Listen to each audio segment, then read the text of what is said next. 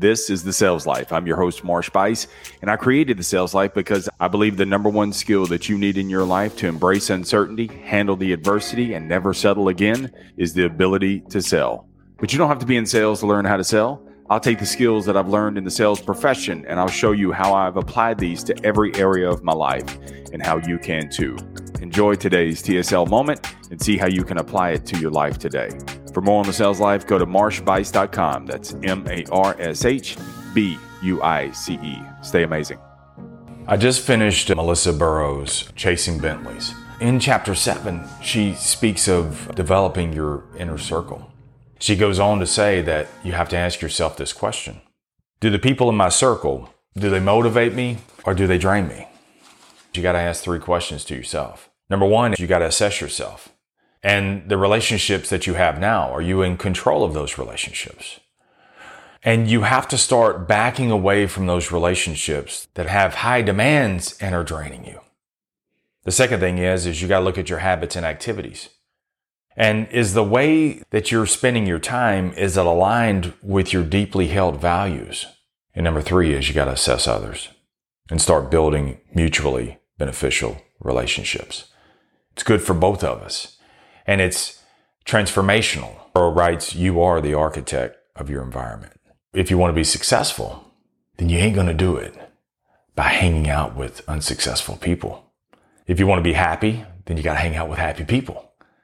If you want to be a millionaire, then I suggest that you start developing an inner circle of millionaires. As you start classifying the connections that you have now, or as you move forward, and you start having conversations with people see if they could fall within this inner circle list because a inner circle it's not one size fits all it's not yes or no you're in or you're out where do they rank the first one is motivational or inspirational leaders these are people that are generous with their time and these are the ones who see your strengths and then they advise you how to leverage those strengths. The second ones are loyalty leaders.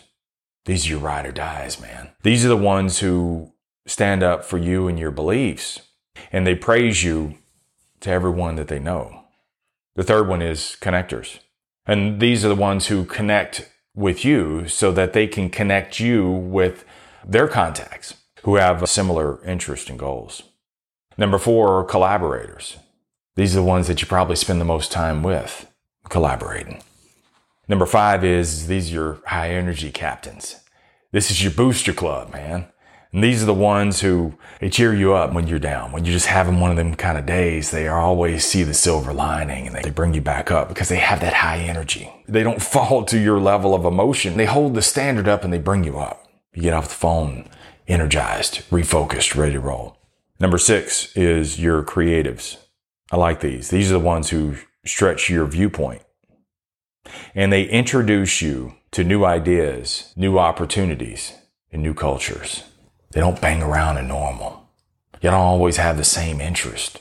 And they expand you to the differences, to the diversities of this world. Number seven, these are your navigators. And these are the ones who you seek guidance and counsel from. These are the ones who talk you through all of your options. And the last one, these are your companions. These are your first responders. The first ones that you call in good times or bad times. And they're always there for you. She ends the chapter by saying, surround yourself with what you want your life to mirror. And before you know it, that's what your life will look like. Thanks for being a part of the sales life. For more on the sales life, go to marshbuice.com. That's M A R S H B U I C E. Be sure and subscribe to not miss any future episodes. New episode every Sunday. Remember, the greatest sale that you will ever make is to sell you on you because you're more than enough. Stay amazing. Stay in the sales life.